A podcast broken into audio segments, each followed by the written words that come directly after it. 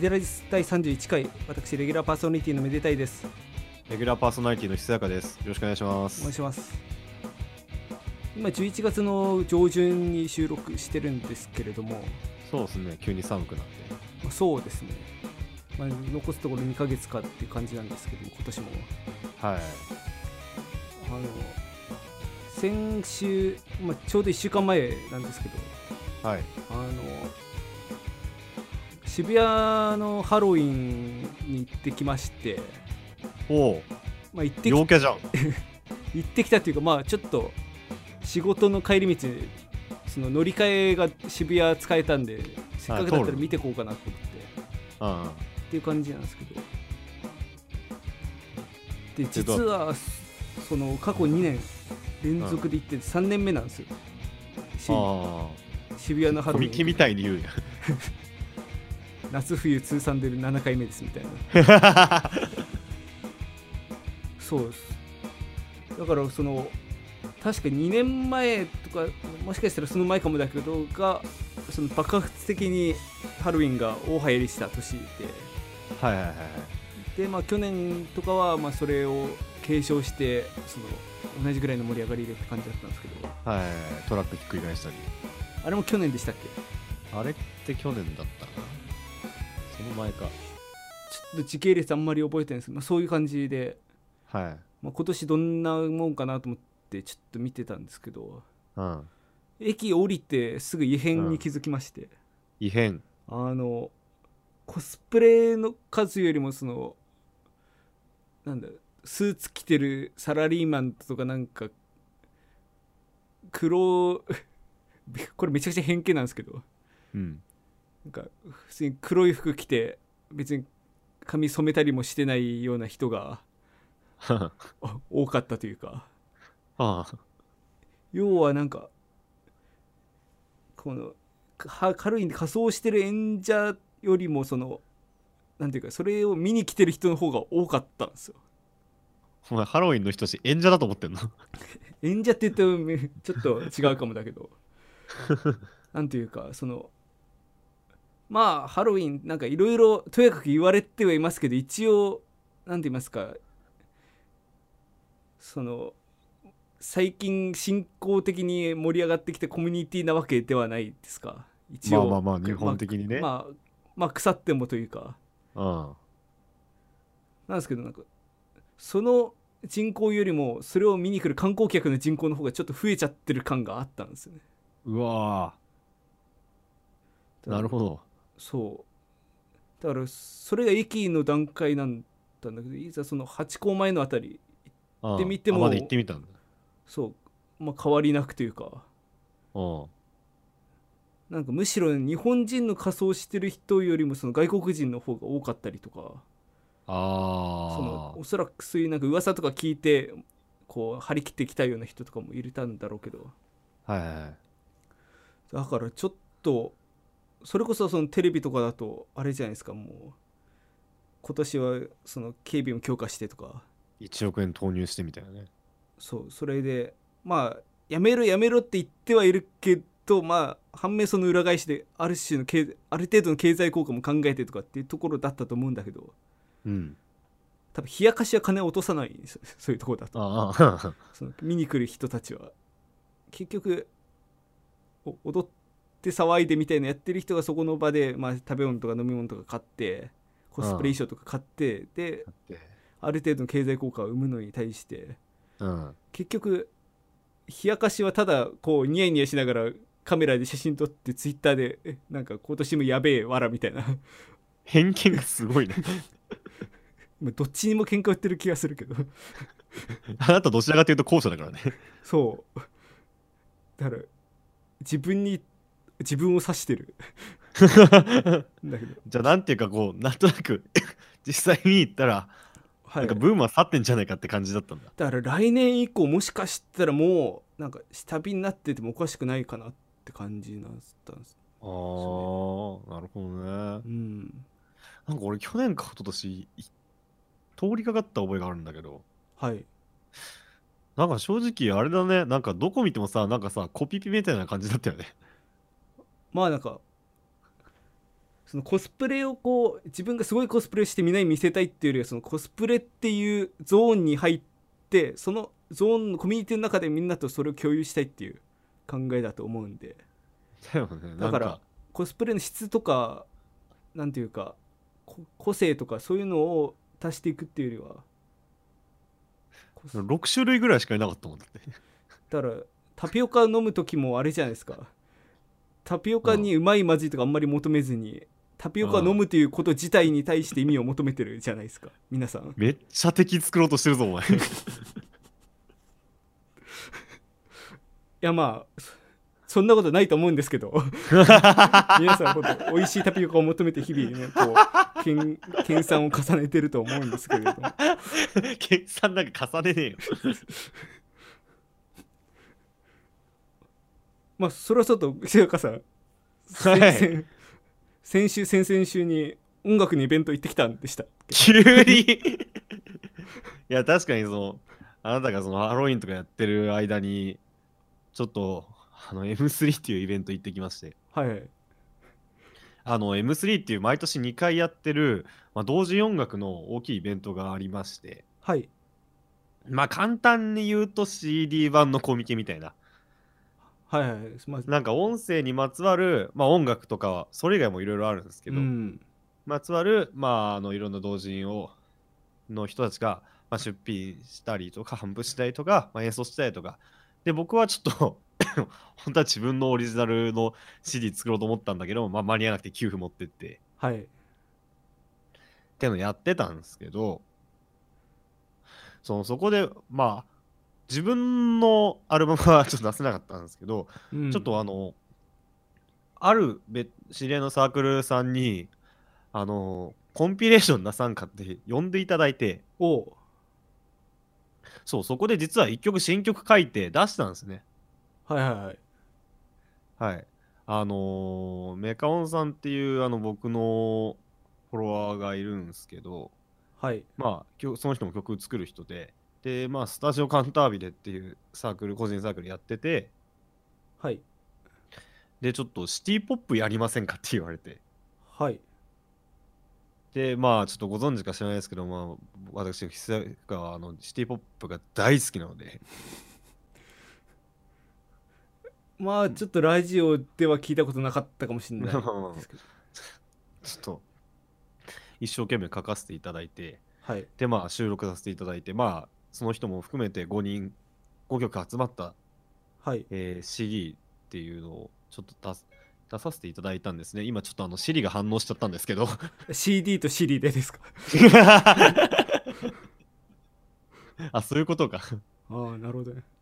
まあねだからその今日 CD の話しようかなと思うんですけどはい。ちょっとせっかくなんで、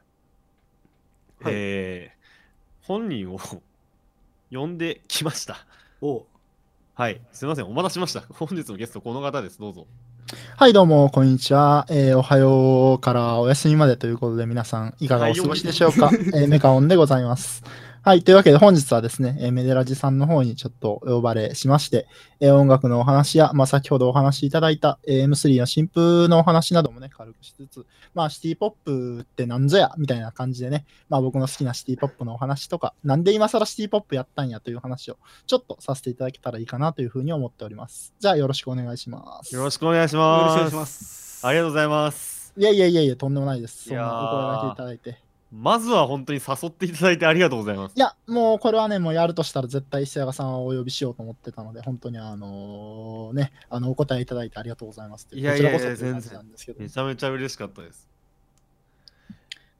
はいああのー今まで歴代のゲストの中で一番丁寧に自己紹介していただいたんで あの確かにあのもう僕が喋ること正直ないんですけど、一応ご紹介させていただきます。あのメカオンさんです。えー、まあ、あの、主に活動してるのは、まあ、あのアイドル、まあ、あったあの、アイマスリミックス、僕と同じ活動をしてたりとか、はいまあ、イメージソングをやっていただくとか、その他にもオリジナル曲をいろいろ作ってたりする、まあ、DTM でございます。えーほクラブサウンドからバンドサウンドまでほとんど作れないジャンルはなくてしかもそのほとんどをほとんどというかほぼ全て打ち込みでやってしまうという非常にすごい方です。えーいやいや、とんでもない。まあいつかねあのこうこうこういうのなくても普通に喋りたいと思ってたんでいやいや、そう、ありがとうございます。よろしくお願いします。よろしくお願いします。いやーでそもそもなんか結構前に喋ってた時になんかやりたいみたいな話を聞いててそうなんですよ。かなり温めてて、ただ、まあ、まあ、結構どうしようかなっていう感じはあって、その、まあ、そのまあ、後々シティポップの話をするときに、また詳しくさせていただきたいなと思うんですけど、やっぱりシティポップのリバイバルっていうか、まあ、昔あったものが今また最近流行ってきて、こう、まあ、結構クラブミュージックの文脈で語られるというか、どうしてもこう現代風になってしまうっていうところはあったんですけど、あえてやっぱりこう、カチッとシティポップで収めただけのアルバムっていうのがちょっと作ってみたいなっていうか、あんまり見ないよねっていうので、そういうコンセプトでちょっと1枚やったら面白いんじゃないかなっていう、その、まあそういう僕が個人的にやりたいな、これはっていうのはずっとあったんですけど、やっぱ誰を呼ぼうかなっていうところで結構困ってるところはあって、はい。で、まあその界隈の仲良くさせてもらってる人たちで、まあこの人のシティポップが聞きたい、この人なら書けるだろう。みたいなところで、ちょっとお声掛けさせていただいた感じで、でやっぱ久岡さん、こう、ポップスに対する愛がすごい感じられるっていうか、やっぱりまあ、なかなかこう、ポップスって語られることのないジャンルっていうか、えっ、と、得てしてわざわざ語るっていう人はあんまりいないと思うんですよね、うん。文脈的に。でもそこをこう、あえて自分はポップスが好きで、それをこう、ちゃんとやるというか、そういうね、好きで語るっていうことがちゃんとできる人っていうの僕もすごいポップスが好きで、根は、まあ今クラブミュージックメインでやってるんですけど、根はすごいポップスにあるので、そういったポップスが根にある人と、ぜひ書いていただきたいなという感じで、お声掛けするかもっていうのはずっと言ってたんですけど、ようやく今回、実現に至って本当にありがとうございますという感じで。す。え。そうそんなあのえーまあ梅川さんがやりたいっていう人たちを集めてまあ5人で出した CD っていうのが、えースタジオカンタービレーさんの「バケーションズ」っていうコンピレーションアルバムなんですけども、はい。まあ、先に言ってしまうと、えーまあ、CD は無事完売いたしましておめでとうございますありがとうございます。そうなんです。まあ、無事完売したんですけど、まあ、ダウンロード販売もありますし、まあ、あの、後々お知らせさせていただくんですけど、まあ、後日ちょっと委託販売の方も検討しておりますので、ぜひそちらの方よいやーありがとうございますろしくお願いしますという感じなんですけどね。そう本当に全然ちゃんとばらけた感じしますね。そうですね、5 5曲が5曲。僕も正直、まあ、ひとやかさん、あの、オーダーを受けてくださったんで分かってると思うんですけど、そんなに詳しく、こういうのを書いてくださいみたいなのって全く言ってないんですよね。結構今回は、まあ、こういう感じの企画書で、これに沿った感じでやってください程度しか言ってなくて、まあ、参考参考音な源ところね結構バラバラ。結構バラバラで、そのまあ、今、今っぽい、だからリバイバルして今っぽい、俺様とか、その、サカナクションの、えーと忘れられないのみたいな感じの曲も入れつつ、竹内まりや山下達郎みたいなのを入れつつっていう感じで結構幅広く入れたので、まあどういうのを書いてくるかなっていう、ただシティポップっていう文脈には一応沿ってはいるので、その一連の流れは。この中からどれをみんなが選んでくるかなと思ったんですけど、結構やっぱり5人が5人とも、今5人っていうかまあ4人なんですけど、1人は僕なので、ああ4人が4人とも結構やっぱり僕の狙った通りのところを書いてきてくれたので、いや、やるなぁと思い手のました。ひらだったのか。いやー、すごいなと思って。まあ、まあ、その、ま、あのーその、まあ、中参加者の方にはもうこの人はこれだろうなっていうのはあったんですけど、久岡さんは結構、あのー読めないところもあって、こう、どういうパターンで来るかなと思ったら、結構ちょっと洋楽っぽいサウンドもありつつ、今っぽいポップスの感じで収めてきてくださって、ちょっといい、これはいいなと思って。あーありがとうございます。そうですね、正直どっちもいける自信はあったんですけど、うん得意なのはこっちかなと思って。うんうん、今っぽいけど、その、新しすぎないというか、いい感じにちょっと、あの、日本風で、まあ、うんあの、時代のいいとこ取りをしたというか、あとちょっとうんまあ、洋楽っぽいっていうか、その、ファンクとかの要素が、ファンクとか R&B っぽさをちょっと感じたんですよね、僕はあの曲を聴いたああ、そうですね。それはなんか音楽的な根底にあるものなのかなみたいな。やっぱジャズやられてる方だから、そこら辺のこう、ブルースとかファンクとか R&B っていう黒人音楽のこう、潮流みたいなのが自然と身についてるのかなと思って、ちょっとあの、ブルーノ・マーズっぽいなってちょっと思ったんですよ。いや、その影響は確実にあります。てか僕ははい。星野源にめちゃくちゃ影響を受けてて、うん。あの人って要はそのそのブルーノ・マーズとかそのブラックミュージックの文脈うんうん。をすごいあの J-POP の流れに取り込んでいわゆるイエローミュージックなるものを作り上げたじゃないですか。はい。そうですね。なんか割と僕の目指してるのもあれに近くてはいはいはい。だから結構そのあたりはあのね狙ってやってるああ、なるほど。ねなるほどは明らかにギギターのテレキャスのカッティングとかはいはいはいはい。でベースは頼んだんですけど、はい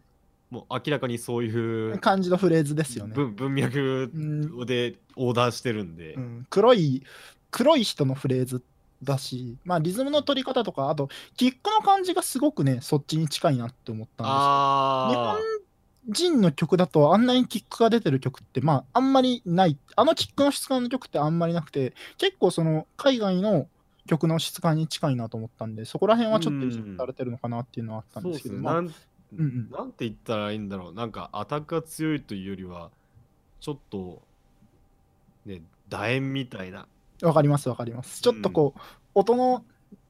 中身、中身、芯の部分というか、こう、アタックが始まって、そのちょっと後、ディケイからサステインの部分ぐらいがちょっと膨らんでかっこいい感じのうん音だったので、そういうところも意識されてる。まあ、星野源さん意識されてるんだったら、やっぱり、その、黒人、ブラックミュージックの文脈にあるっていうのはそうかなと思ったんですけど、いや、すごく、改めて聞き直してみると、その、ブルーノ・マーズみたいなサウンドが出てて、いや、これはなかなかやっぱり、この5曲の中でも、誰とも被ってないのが、やっぱすごいいいなというふうに。いやーめちゃめちゃ聞いてくださってありいやいやいや、それはもう、もう、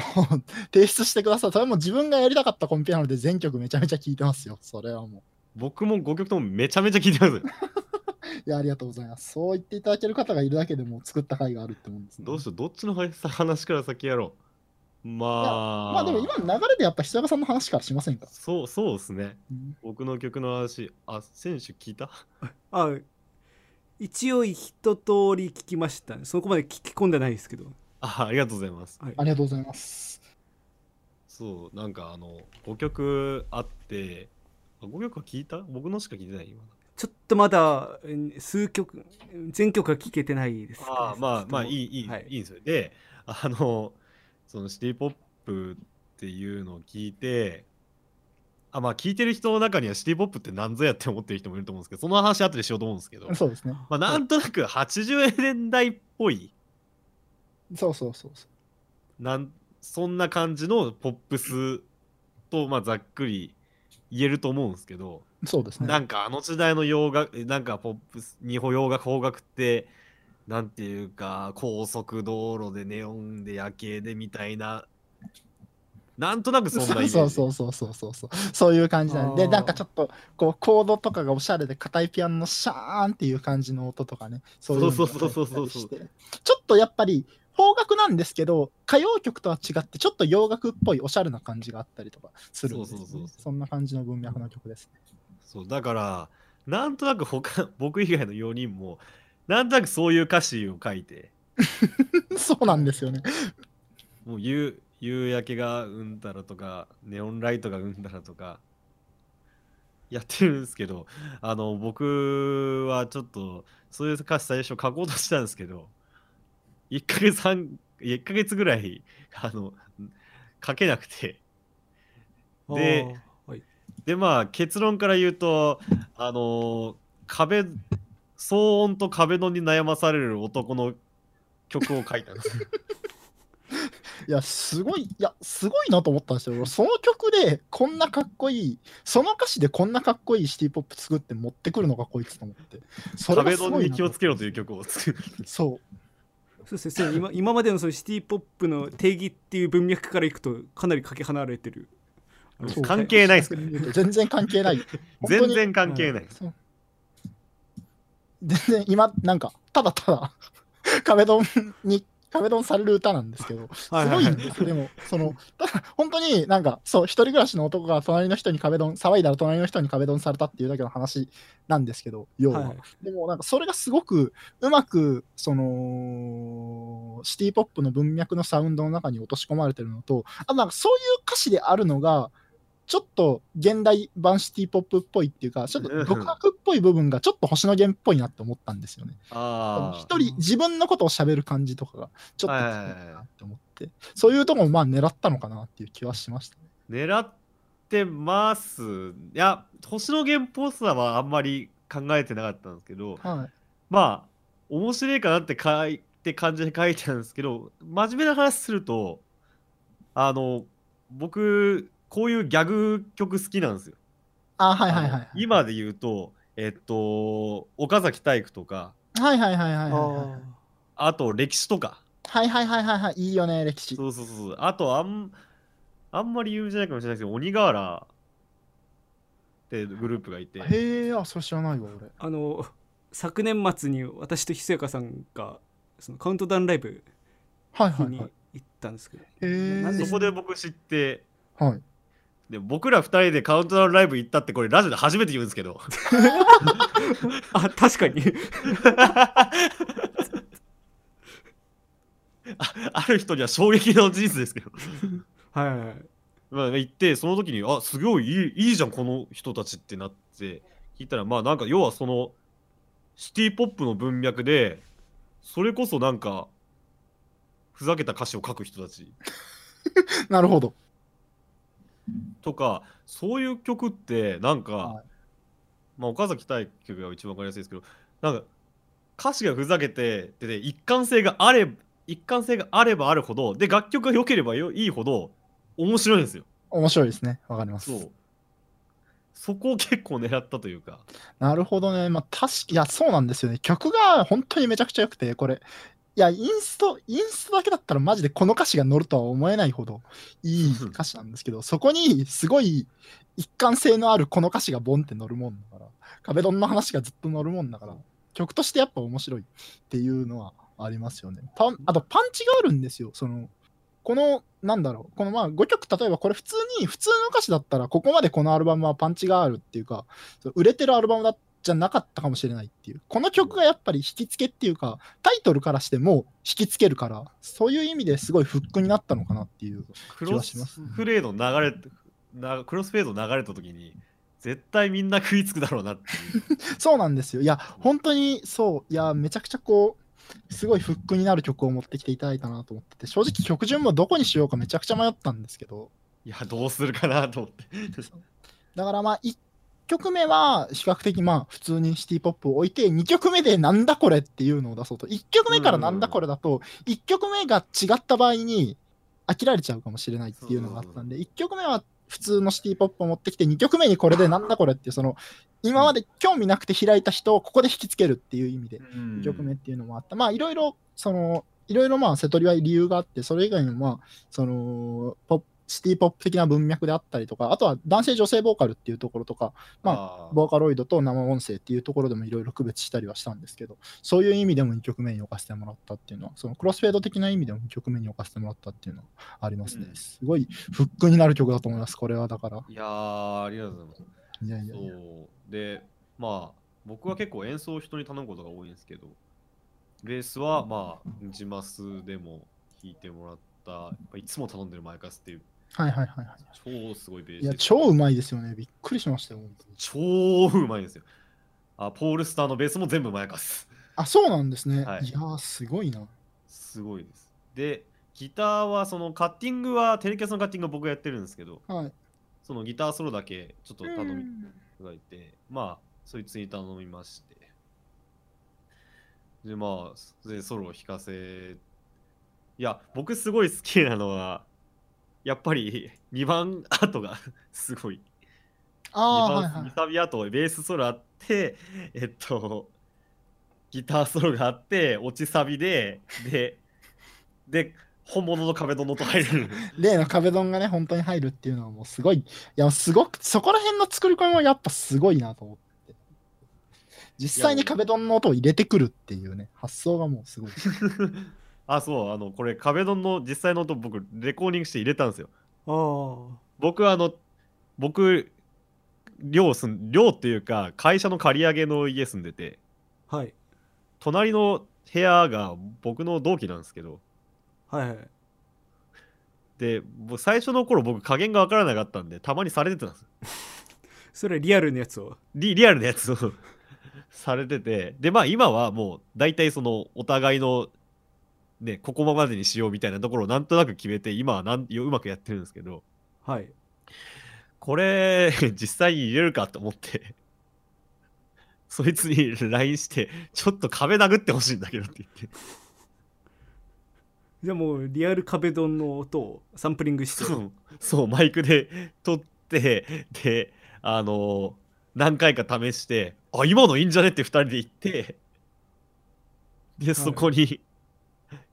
あのベースエンハイザーでベース上げてトランジェットをいじってアタックとかいじって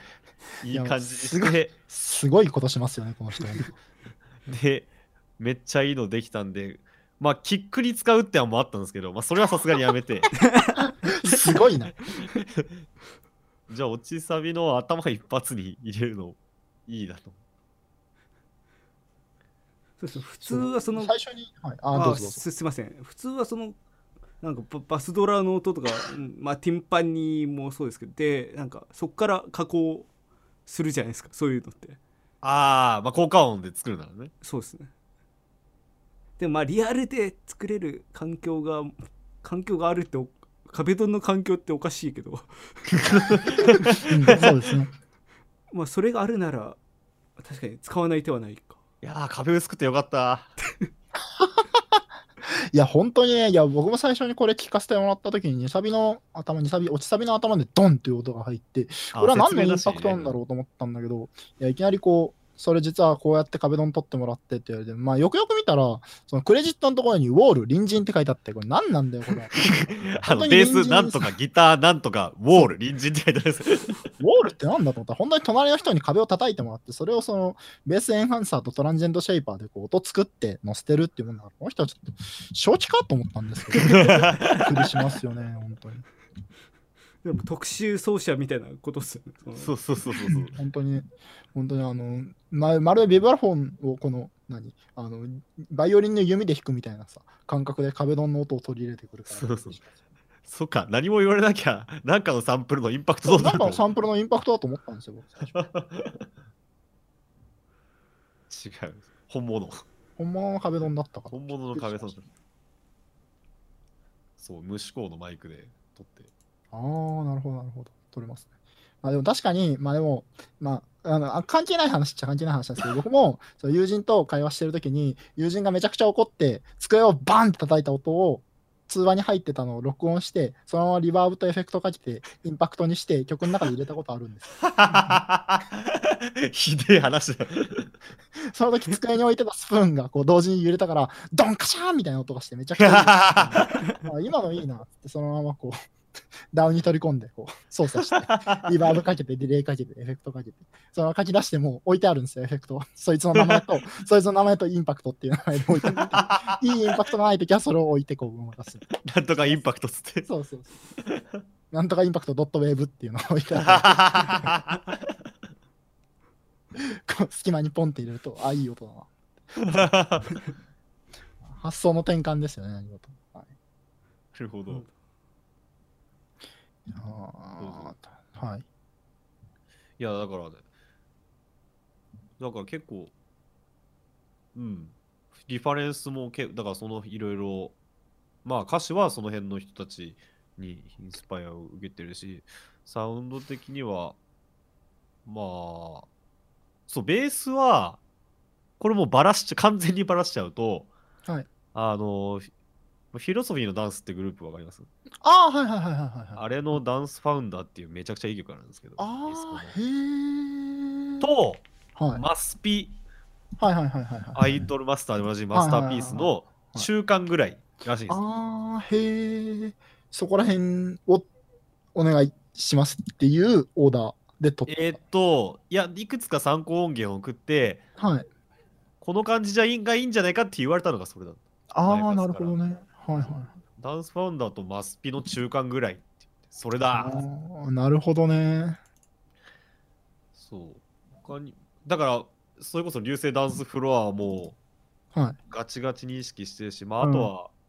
アウトロとかはラブマシーンだし。あー、なるほど、確かに。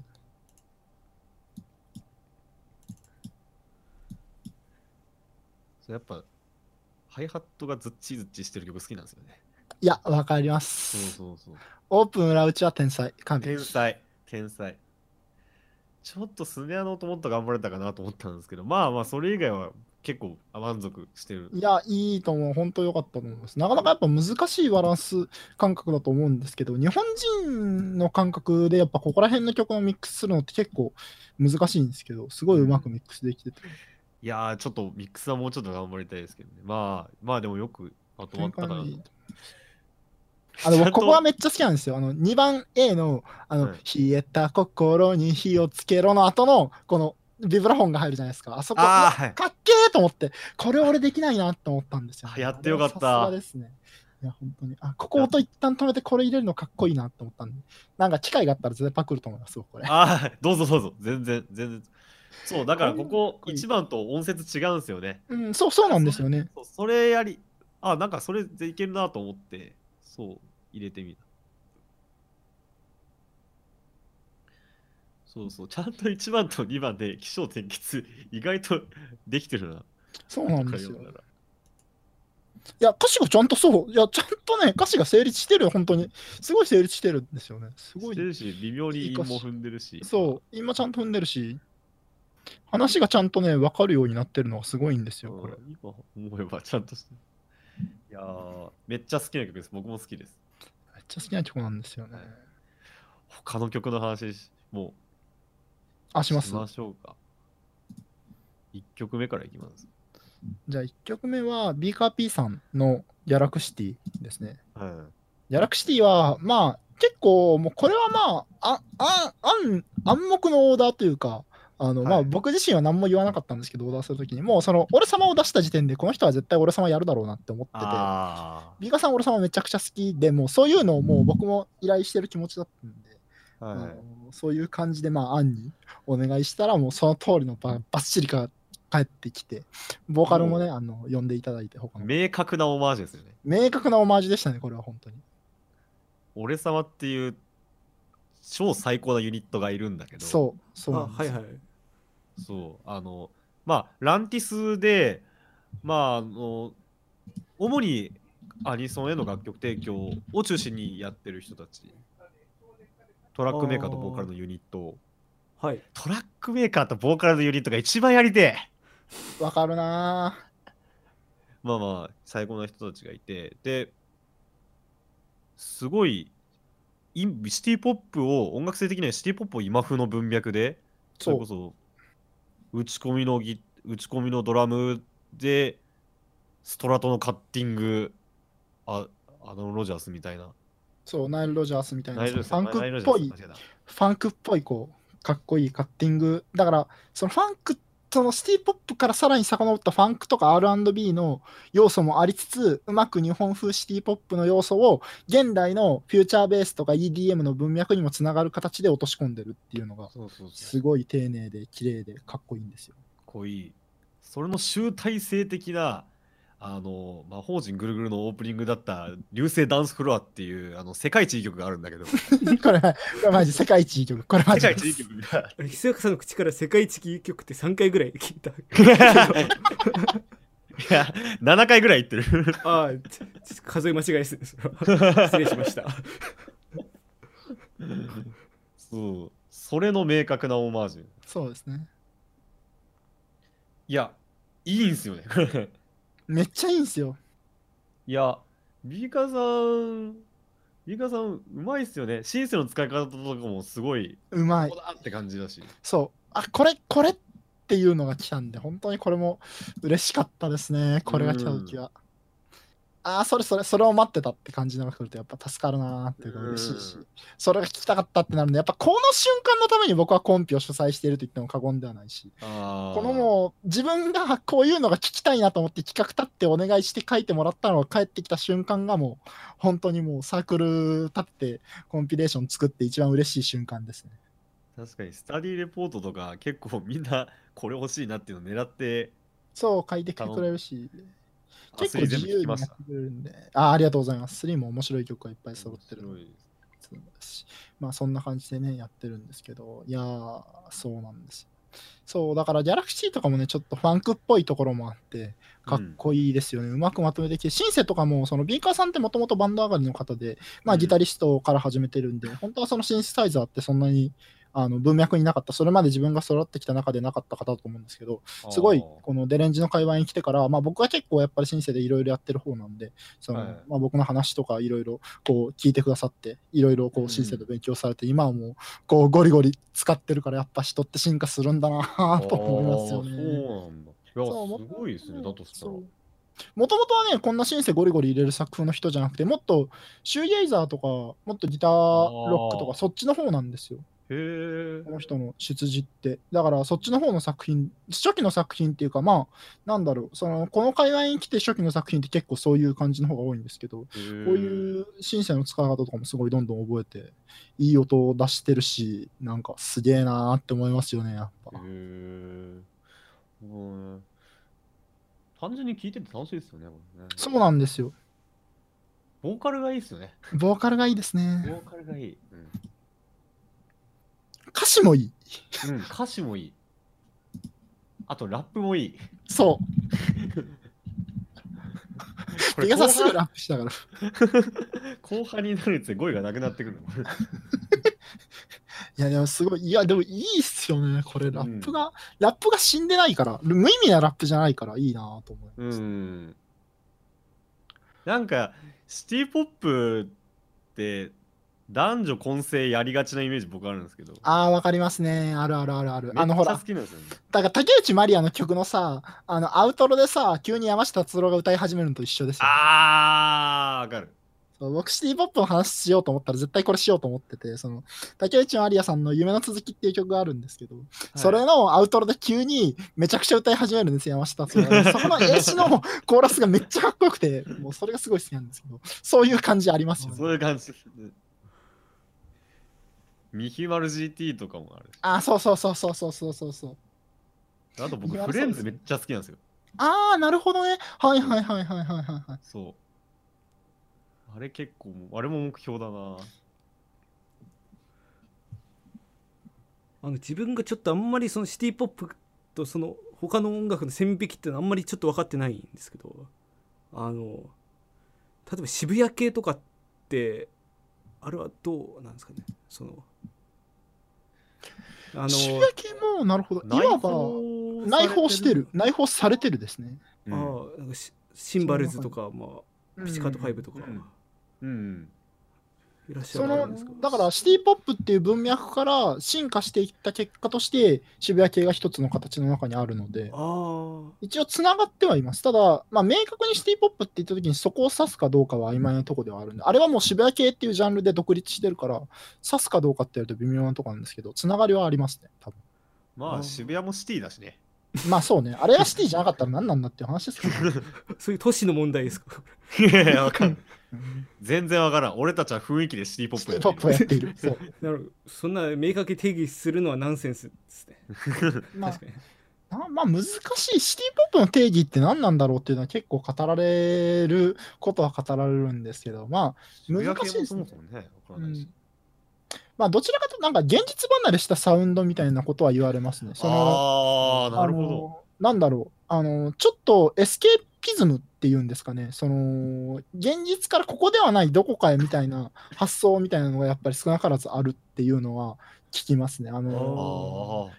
山下達郎の「スパークル」っていう曲が入ってるあの「し For You」っていうアルバムがあるんですけど、あ、はいそ。の中の曲とかは結構そういう感じの歌詞を意識して書かれてるっていう、その現実的じゃない、そのだから例えば自分の目の周りにある恋の話とか、そのまあ、例えば仕事の話、人生の話みたいなのじゃなくて、もっとこう遠くてふわっとした話をするっていうのが結構歌詞のテーマとしてあるっていうふうには言われたりします。ああ、なるほど。うん、まあでも、例えばまあなんか流れるシティライトがどうこうとか、ハイウェイがどうこうみたいな話って結構ぼんやりしてるじゃないですか。そういううところは意識されてるんじゃないかっていう話はありましたけど、でもプラスティックラブとかは結構そうでもないから、竹内まりやの。一概にそう言えるのかは分かんないですね。でもエスケーピズムっていうのはサウンドの展開として一つあるんじゃないかなっていうふうに。確かにシンセとか、あまり現実的じゃないピアノの音とか。そうそうそう。ダーンあとはやっぱその、なんだろう、ナインス、セブンスとかを使うことで、こう、浮遊感のあるコードを出すっていうのはやっぱでかいですよね。あれはすごい特徴だと思います。ああ、確かにな。なるほどね。で、それで、達郎の名前出たんですけど、はい。さよならユートピア。そうですね。はい。私の、えーメカオンさよなら言うときは。達郎まあ、山下達郎さんですね。あれは山下達郎さん、ライドオンタイムを元ネタにして作ってるんですけども、はい。まあ、僕はもうシティポップといえば彼かなという感じがして、まあ、直接的にシティポップの文脈として語られるというか、なんだろう、僕は僕がシティポップとして認識してるのは、フューチャーファンクの元ネタ、フューチャーファンクっていうクラブサウンドが、クラブのジャンルがあって、それってまあ、は日本の昔のシティポップ、女性ボーカルのシティポップとか AOR を、こう、四つ打ちのビートだけ乗っけて、フィルターで削って、こう早回しする、128に合わせるだけのジャンルなんですけど、ほうほすごいキーを、まあ、あの DJ の機材って、あのピッチフェーダーっていうのを上げるとスピードが上がるんですよ。で、ピはい。ッチだから当然音音声も上がるんですけど、それでこう128になるとこまで、98とかのアルバム、98とかの曲をこう持っていくと、こう声が変わるじゃないですか。う。はいそれがちょっと今っぽい、昔のその女性ボーカルよりも今っぽいちょっと可愛いめのボーカルになるんですよね。キーが上がることあーなるほど女性ボーカルになるから、それとそのキックを合わせることで、そのまあ、いわゆるアニソンリミックスとかアニクロの文化に近いもの、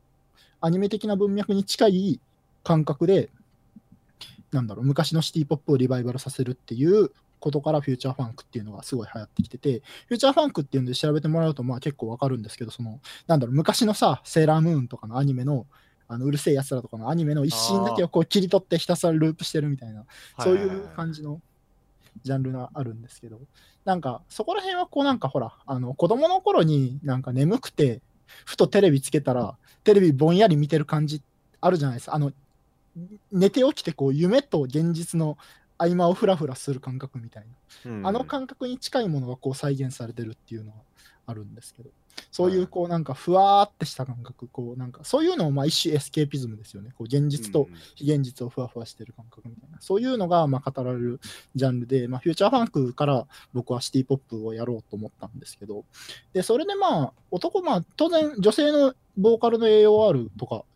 が多いので、僕はまあ直接的に山下達郎ではないかなと思ってたんですけど、でもそういう曲を書いてるのって結構山下達郎なんですよ。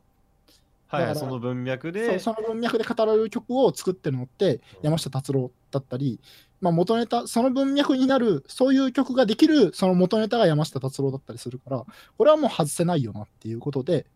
じゃあ山下達郎の曲を元に何かやろうって思ったのが「さよならユートピア」ですねうー。ん。すげえ話がふわふわしたけどまあそんな感じでそうで僕は彼の曲だと「ライドオンタイム」が一番好きなんですよねもうめちゃくちゃまあ一番好きまあ好きな曲いっぱいあるんですけどでも「ライドオンタイム」は本当にめちゃくちゃかっこいい曲だと思っててこれを元になんかやりたいなっていうのがあってはい。じゃあこのコード進行を真似でキー変えてサビ作るかつってこうサビを打ち込んでいってうんベーススラップで入れてでまあボーカルライン考えてっていう感じで作っていきましたね。じゃあ曲先？曲線曲線です曲線です。僕あほぼ視線ないんで。ああ、そう。最初はだからねこれ歌詞違うあのタイトル違うんですよね。借り合いがサンシャインガールっていう借り合いだったんですよ。へえ。うん。まあ僕の友達が僕の友達の話なんですけど僕の友達がその好きな女のタイプの話をした時にいや俺は結構明るい女が好きだからみたいなその太陽みたいなひまわりだから太陽に憧れるんだよねっていう話をしてて太陽みたいな女が好きってい。う 話ああそれいいなと。それなんか歌詞で使えないかなと思って。うん。じゃあ、なんか太陽みたいな女だからサンシャインガールにしとくかっていうことで、最初はそういう感じの借り台で進めてたんですけど、まあ、ちょっとこの夏にとあるゲームをやって、あ、ユートピア、あ、エスケーピズムとかユートピアっぽいよなと思って、その、うん。いや、ユートピアっていいタイトルだなユートピアってチョイスがマジで、そう、すげえなと思って。だからなんか、あーシティポップとかそういうなんか、ここから、ここではないどこかに行くっていうのと、ここではないどこかから帰ってくるっていう、その、その境界をふわふわする感じでユートピアにさよならしたいなと思ったんで、さよならしようかなと思って、さよならユートピアっていうタイトルにしましたね。いや、タイトルでまずやられたと思ったし、あ、本当っすか？ありがとうございます。で、で、サビもね、本当に、やっぱ曲線なんだな、ちょっと、このコード進行に対して、もう本当そうだよなっていう、ああ、納確かに。感じがすごいです。メロ線、そうですね、曲線ですね。一応なんか、メロ、コード作ってメロ作ってか、メロ作ってコード作ってのどっちかなんですけど、視線にはならないので、はいメロができてから詩を書いてますね、基本的うには。ん。そうで、やっぱブラスっすよね、ブラス。はい。いやもうね、やっぱブラス入れないとと思ったんで、もうあの UI ワークステーションの、その、あの、まあ、UI ワークステーションっていうプラグインがあって、そういう曲を作る用のシンセがあるんですけど、そのシンセの中のそのデジタルシンセーションズっていう昔のそのシンセのサンプリング、こう昔のシンセの音をたくさん入れたライブラリーの中にある、その 80s ポップブラスっていうね、もう名前通りのもう 80s って書いてあるからね。書いてあるから。いや、これ使うだけでもうすっごいあの時代の音になるので。いやコルグの製品買うとついてくるんで。そうそうそうそう。いや、俺も、俺も使ってる。あれ、あれは最高。あれは最高。僕もデジタルシンセーション使ったな。あの、壁ドンの、はい、あの、サビの、はいはい。サビの折り返しのところの、ダラダラダラダラのああ、なるほど、なるほど。ちょっとどれか忘れちゃったんですけど、あれもどれかを使って。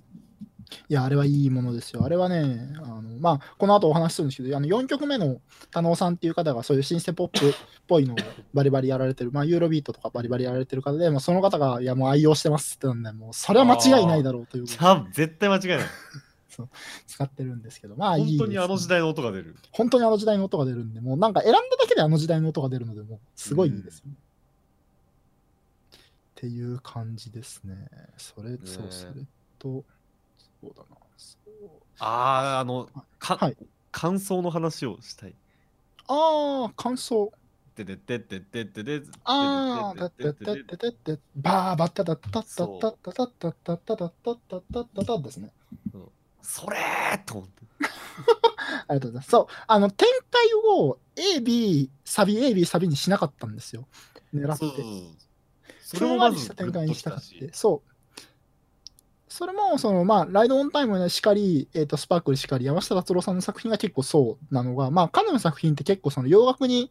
影響を受けてるから、洋楽って必ずしもその A、B サビで進まないから、うんそういうところをちょっと意識した感じはあります。うん。まあ、A サビのパターンが、まあ、洋楽は多いし、そうじゃなくても、B 行ってからサビ行かないとか、そうそうそうありがち。そこら辺は意識しましたね。だから、バックボーンにあるその洋楽の部分っていうのを突き詰めていくと、石若さんの曲と結構相性がいいので、そこの2番と3番がつながってるっていうのはあちょっとあります。あ。うんうんうん。確かに確かに。だからまあ、そうなとああとはまあ、あの曲はまだ全部打ち込みなんですよね。最近ちょっとずつギター弾いて録音するようになったんですけど。あれはほぼ全部、ほぼというかまあ全部打ち込みでタイミング、ピアノとかも全部打ち込みでタイミングずらしてるだけなんで。うん。いや、ギターは正直すごいなと思います。僕、ギター逆に打ち込みいい感じが全く出せないから、無理してでも全部弾いてるんですよ。いやーでも弾いた方がいいっすよ、結局。やっぱ、まあ僕も結構いろんな音源触って、最近やっとこれかなっていうところに来たんですけど、でもやっぱ実際弾いた方がいい音しますね、なんだかんだ言って。あ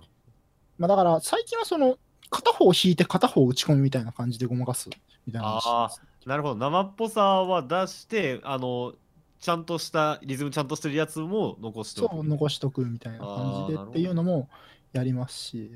あとなんか、最近やっぱプラグインの進化がすごくて、あの、なんだろう、その実際に弾いた音を、の波形っていうか、その周波数の分布をこうサンプリングして、あの、他の音に適用できるっていうのがあるんで。あの、オゾンっていうのあるじゃないですか、オゾン。ああ、はい。オゾン8のあの、そう、アイゾトープのオゾン8にマッチング EQ っていうのがついてて、もともとあの、だからさ、参考にしたい曲の EQ、周波数分布を調べて、それを自分の曲に適用させるっていう機能なんですけど、僕はその自分で弾いたギターの音を、ま、サンプリングして、その打ち込みのギターの音に適用することで、ちょっと弾いたギターの音に近づけるみたいな。ああ、なるほど。そうすると、そのまあ、必ずしもその音源のギターと自分が持ってるギターが同じギターじゃないので、多少近づけて、左右の違和感をなくすみたいなことをしたりしてます、へえ最近は。あなるほどね。それぐらいかな。あとは、あの曲、まあでもあの曲のギターもちょっと追い込めたなと思うんですけど、結構ちょっと甘かったな。でもドラムはね、結構頑張った。あ割とねドラムは、うん。ドラムの質感はその、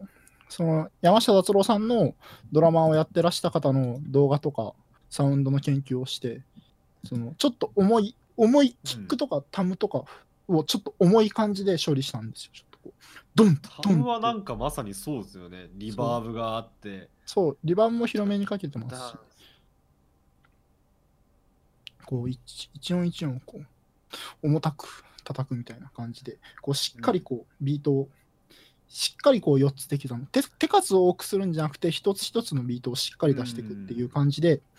あの意識してフレーズを作ったりはしましたね。あこう今見るとこのアルバムってなんとなくそのドラムで結構サウンド遷移してるなっていう気が45あー曲目が打ち込みじゃないですかそうですね。でで結構多分ビーカーさんの曲ってドラムが多分かなり今風だと思うんですようん、めっちゃ今風ですね。めっちゃ今風で多分僕がその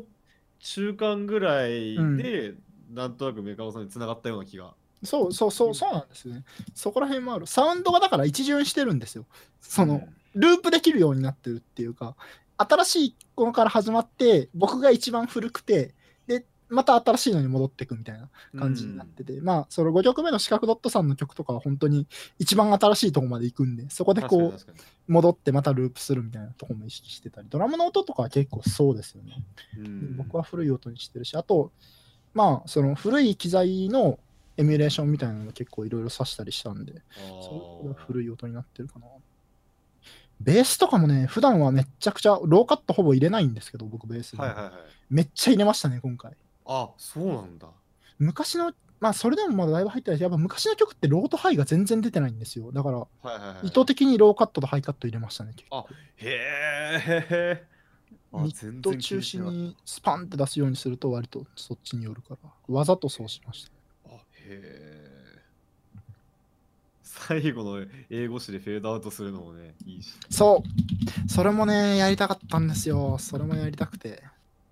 それがね、やっとできたからよかったなと思ったんですけど。で英語詞そう。いや、もうこのこのアルバム5曲が5曲ともフェードアウトしますからね。めちゃくちゃ面白いですよ、ね。信じられないね信じられない。俺どうしようかなと思って。5曲ともフェードアウトみんなシティポップ作らせたらねフェードアウトしちゃったのそう。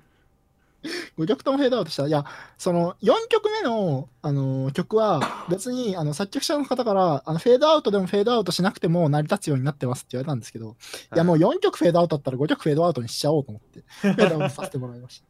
全部フェードアウトしてる。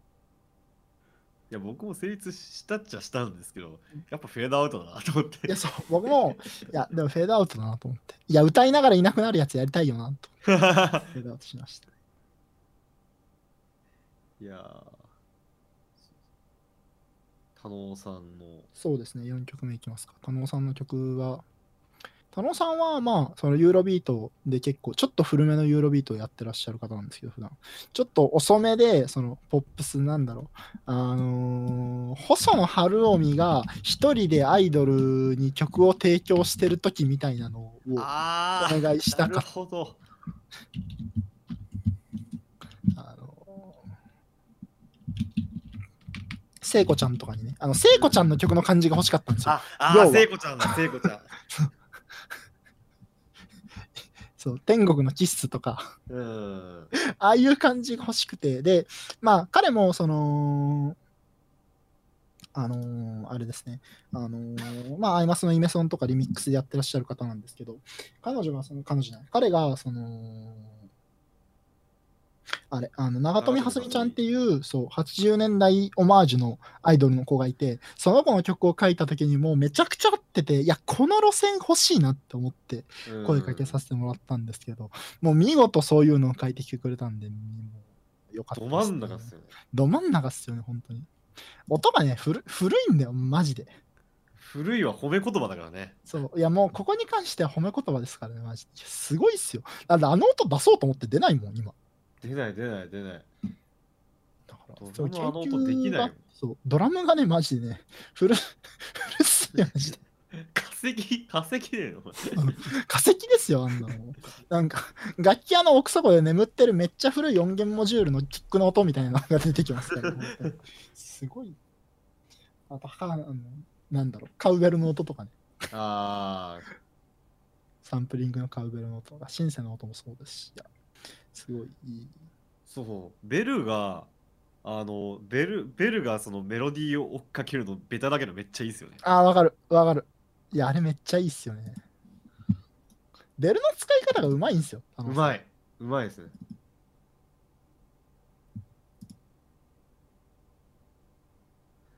ベルは、なんか、入れすぎても違うし、使うんだったらちゃんと使いたいし、そう、バランスいいとこ見つけるのが大変難しいですよね。でも、そううまい、うまい人はやっぱそこがうまいんで、うんバランス感覚は。すごいな。そう、一回、その転調して、そのまま行くと思いきや、最後戻すのめっちゃそう、そうなんですよ。めっちゃすごいっすよね、あれ。ああ、そうだ、確かにやる、やる、昔やる、確かにそう。急にラスサビだけ転調して、またアウトロで元に戻るってやつをねやってきたんで。そうやるよなーみたいな。今やんないですよね、確かに。今はやんない。今もう一回転調したら最後までずっと転調してるもん。そうそうそう。それ聞いたとき、ああって思う。いや、田野さんも呼びたかったんですよね。この企画やろうと思ったら絶対お願いしようと思ってて。快く忙しい中受けてくださったんで、本当に。いやー、本当にいい曲です。でね、最後。いきますか、シカゴドットさん。いや、これやばいよ、やばい、マジでこれ。マジでやばいっすね。これはマジでやばいだなと思った。東京ナイト。東京ナイト、そう。いや、もうタイトルがね、80s からテースっていうね。そああ、なるほどって思いました。これね、僕本当やりたかった。実は、そのバケーションズ A 面、B 面で分かれる案があって、最初う。。はいはい。A 面はその作ってもらった曲をそのままにして、で B 面全部フューチャーファンクに僕がリミックスして入れようと思ったんですけど、それをこの人が一人でやっちゃったからもうできなくなっちゃって。はいはいはい。すごい、いや、俺がやりたいこと全部やられたなと思ったんですけど、でもこれこそ四角ドットさんなので、このジャンルを縦横無尽に駆け巡る感じ。これこそ四角ドットさんって感じなんで、いや、そうですさね。すがだなと思だから。メガオンさんがそのどの世界観でもできるのに対してこの人は曲中で縦横無尽にいけるそう、そうなんですよ。ほんと自由に動きますからね、曲中で。前半と後半ではっきり昭昭和と令和をそう、駆け抜けていきましたからね。同じ構成でテンポとサウンドが全然違うの前半と後半ではいはい歌詞もちゃんとできてて前半はなんかテールランプとかネオンとか言ってんだけど後半はスマートフォンやらであの時は高速で迎えに行ってたけど今はメッセージが一瞬で届くみたいなそう。いや、歌詞がすごいんですよ、これ。たんいや、本当に、この前半と後半で、その年代が移行してるのに対応して歌詞も変わってるのが、マジですごいな、この人と思って。震えましたね、歌詞来た時。これはこの人にしか書けないなと思ったし、うんその、お願いした時に、いや、全然シティポップとかやったことないんで、うまく書けるかどうかわかんないんですけど、その、お誘いいただいたんで頑張りますって言って、出てきて、まあ大丈夫でしょう。いや、四角さんだったら大丈夫っすよ、みたいな感じだったんですけど、すごいの書かれたから、すごいの来いや、やるね、この男と思いましたね。たかえってその普段やってないのが良かったのかもかもしんないですね、本当に。すごい。多分こだわりがついや全然悪い意味じゃなくてこだわりが強かったら多分そう、これできないそんな。ことできないそう多分僕みたいにこれやりたいってななるとそう、思僕も結構そうだったから、今回。別にこれやろうと思ったらできた案ではあったんですけど、結構がっつり普通にやっちゃった感はあるから、こういうのできるのはやっぱすげえなってういう。んこの人こそだよなって、そう、その歌詞の対応はすごいんですよね。ちゃんと意味が一貫してつながってるんだけど、世界観が全然違うっていうのいやー、これ、MV 作ってほし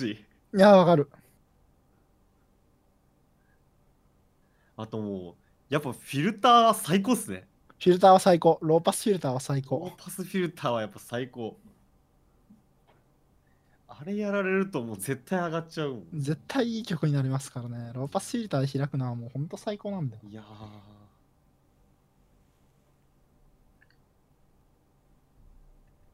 いやー、いいですね。これは本当、いや、本当いいものを送って、いや、もう皆さんそうなんですけど、本当に、いや、まあ、割とふんわりしたオーダーだったのにもかかわらず、結構皆さんしっかりいいもの書いてくださったんで、もう、感無量という感じですわ、私としては。ーいやー、すっごいね、こぼこの誘ってもらってマジで嬉しかったし、これ出来上がった時は本当によ興奮しました。いやー、本当にね、僕ももう大興奮しましたよ。あーなんか身内だけでこんなんできるんかと思って結構いやすごい。、そうなんですよね。なんか、身内だけでいろいろできるなと思ってて、僕、そこら辺の可能性をもっと掘りたいから、M3 出ようと思ったのは結構あってなんか、はいこんなになんかいろいろできるやつがいっぱいいるのに、ここでなんかこのまま終わらせるのももったいないっていうか、まあ、もったいないじゃないですけど、この人たちのオリジナル曲もっと聴きてえなっていうのが僕の根底の思想なんですよね。なんとかしてなんかこう、理由つけてこいつらに俺の好きな感じでオリジナル曲書かせられんかっていうのがやりたくて、スタジオカンタービルをやっている、僕は。おおあーすごい だから、だからそう。だからあ自分の曲やりたいとかじゃないんですよないんですよね。いや、僕だって、なかったっすもん、これ。このい人生の中でこうやって活動しようっていう計画全くなくて、僕の音楽活動は本当適当になんかやりたいことやってポイってインターネットに放り捨てて、そのままどっか行こうと思ってたんで、それをなんか、でも結構みんないろいろ書くし、で、まあ、その、なんだろう、まあ、知り合いがその一緒にやってるやつがね、結構、その、いや、ちょっとなんか一回ぐらい M3 とか出してみたいよなっていうから、うん。じゃあやるかっつってやったみたいな感じで今はもっとこういろいろやりたいことができたりとかその友達とかも、まあ、一緒にやってるやつらもじゃあこういうのやりたいからこういう感じで人呼んでやれたらいいよねっていうのを俺が拾ってあやろうやろうみたいな感じでうんやってる感じですね。やっぱ M3 とかで出してみたいっていう人はでも自分で1枚作るのってやっぱりハードルがどうしても高いそうですよね。からなんかこうこうやって集まることができるっていうのは一つなんか手法としてまあコンピっていう手法は僕は結構最近ああそうかって結構思いましたね。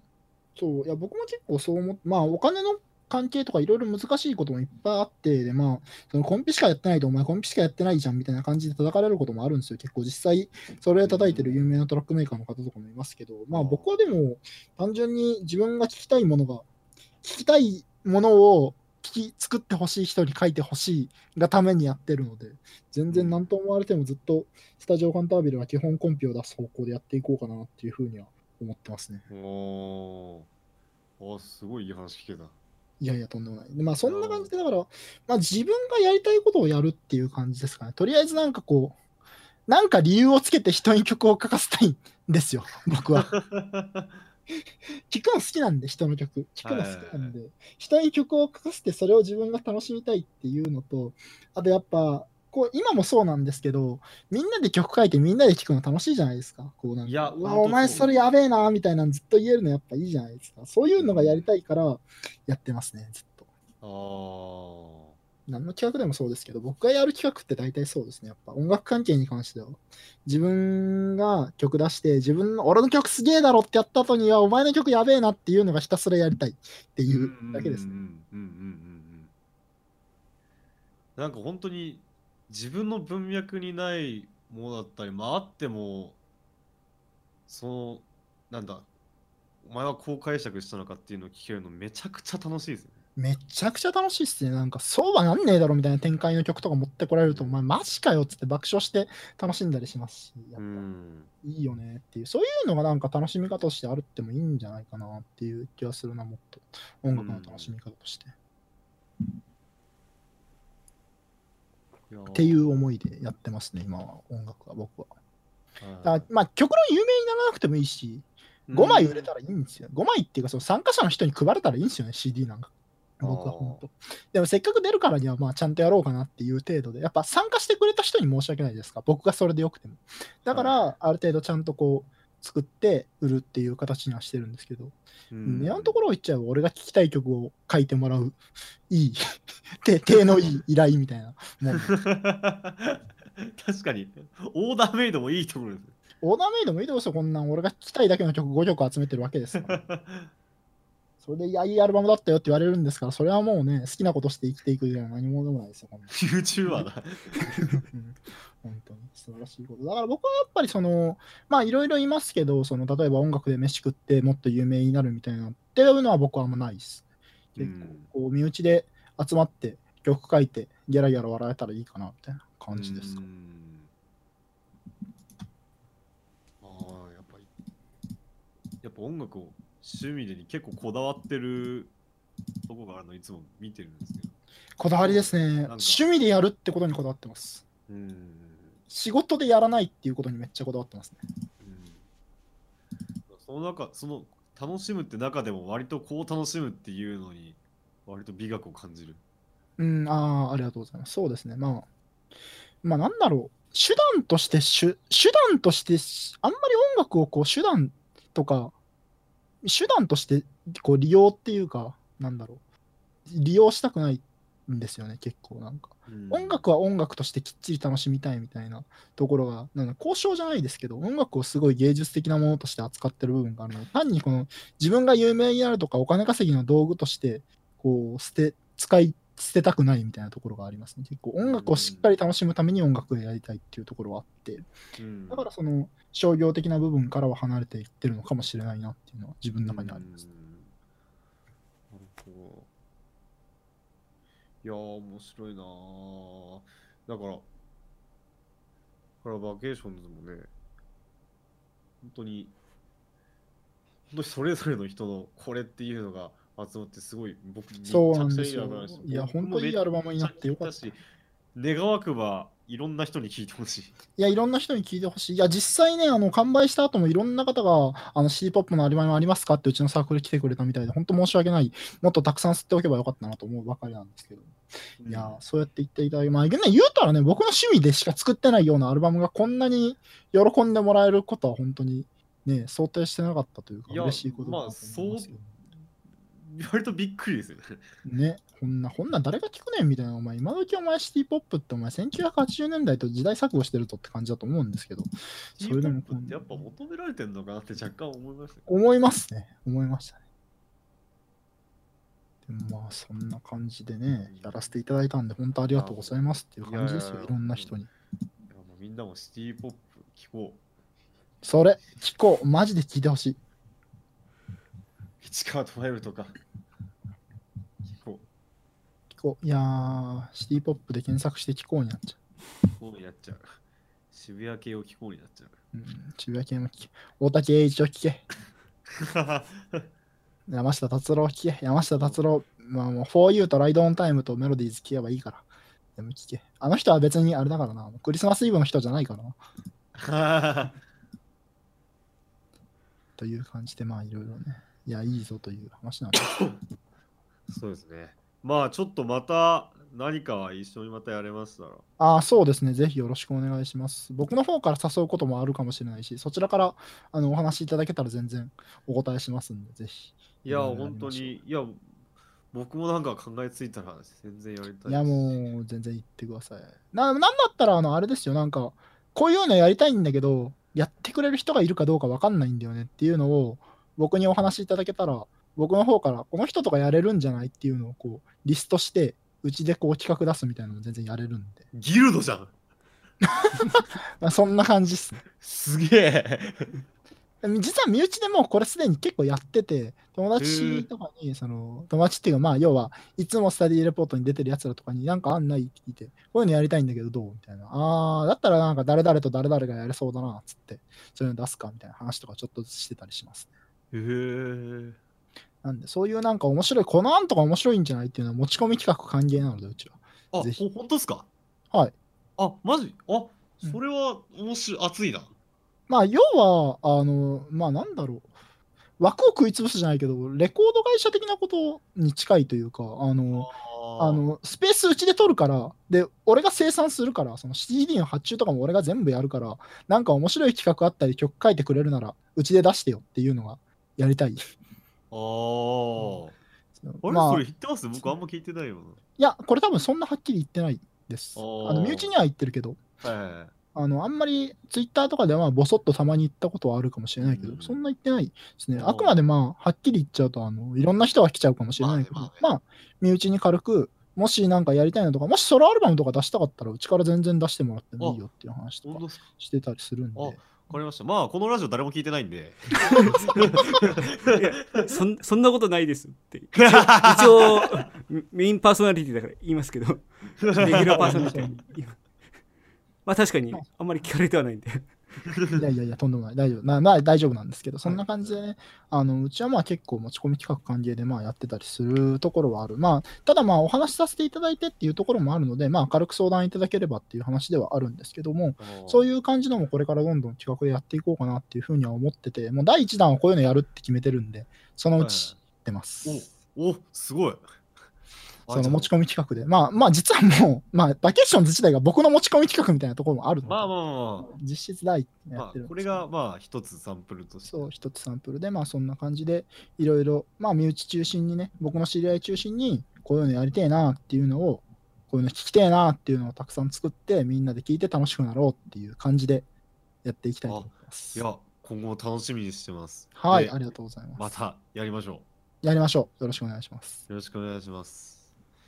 まあ、こういったことをやらせていただきました、今回。はいあのー皆さんもね、あの、リンクを貼っておきますので、あの、ダウンロード販売、まあ、視聴もできます、ね。ぜひ、あのスタジオカウンタービー、バケーションズ、あとスタジオカウンタービーの他のアルバム、スタスタディレポート、ポリム1からボリューム3もありますので、もしはい興味があれば聞いていただければと思います。よろしくお願いします。よろしくお願いします。はい。はいえーこのラジオの感想は、えー、ツイッターのハッシュタグメデラジでつぶやいてください。メデがひらがな、ラジがカタカナです。はいまた、えーメールでもご意見ご感想と募集しておりますメールアドレスがめでたいアットマーク、L えー、メール .lprz.xyz ですはい。えー、何か告知とかってありますか？私は、まあそうですね、私はその、まあ委託販売をさせていただく運びとなってますので、まあこれも決定事項なので一応言っちゃうんですけど、あ追加生産し。て、えっと、メロンブックス様で委託させていただけることになりましたので、えっと、まあ全国津々浦々のメロンブックス様で手に取っていただけるかなと。まああとは、あの、通販は、うちではその実物の通販はやらないんですけど、多分メロンブックス様で実物通販もやっていただけるかなというふうに思いますので、そちらの方もですね、まあアカウント、公式アカウントからちょっとまたお知らせさせていただきますので、よろしくお願いします。はい。よろしくお願いします。選手は何か告知ありますか？告知ですか？えーまあ動画の方が今週末今週末って1 11月2週目もしくは3週目出るかなっていうところなんおでぜひメデゾー君の、えー、ツイッター ツイッターアカウントじゃないですね、えー YouTube チャンネルの方チェックしてみてくださいはい。はい。はい、はいひそやかさんの方は僕は、まあ、今のバケーションズの話と、そうですね、この話もう言っちゃ、そうだ言っちゃっていいんだ。コミケ当選しました。おおおめでとうございます。ありがとうございます。えー僕が所属してるバンド、えっ、と、アイドルマスターの楽曲をジャズにアレンジし、ジャズ編成でアレンジしてやるバン生演奏バンド、ジャズ・ウィザーズ・パーティー、初めてコミケに当選しました。出ます。今年の冬コミ3日目、30日に出ます。詳しくは Twitter のアカウントチェックしてください。ではいこれも言っていいと、これ、明言してるのかな？してないのかな？でも絶対言っていいと思う。もう言っちゃいます。新婦出ます。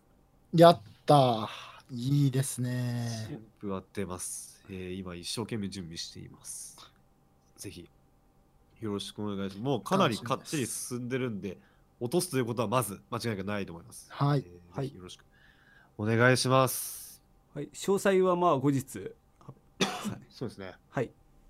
はい。で、えー毎回、えー我々からゲストの曲を流してるんですけども、今日はまあ、ベカマさん来ていただいているということで、せっかくですので、バケーションズから、えー、ベカさんの曲、さよならユートピアを流してお別れしたいと思います。まあ、ベカさん、本当これだけじゃないんで、マジで僕、スタディレポート3、これの後聞いて、僕、ひっくり返っちゃってる。まあそうですね。まあそうですね。スタディレポ聞くと結構僕の幅広いジャンルというか、まあ幅広く作ってるっていうわけではなく、その時作りたいものを作り、あのつまみ食いしてるだけなんですけどね。まあいろいろ聞いていただけると思いますので、まあ僕のね、よければ Twitter とかサウンドクラウドの方も見ていただければなというふうに思います。よろしくお願いしますキ。ックでかすぎて固定資産税がかかりそうだな。いやそうそうそう。いやもう定域がうるさすぎてびっくりしちゃったマスタリングするとき俺の曲定域うるせえなってなりました。はい、では、えー、ベカモンで、さよならユートピアを流して、本日はお別れです。はい、えーメデラジ第31回、えー今回もご視聴いただきありがとうございました。ここまでのお相手は私、めでたいと。えー、私、ひそやかと、え私、メカオンでした。ありがとうござありいました。がとうございました。ありがとうございました。青い風が揺れて僕を遮る君のしくささやく青い波が僕をさらってゆく二人これで正しか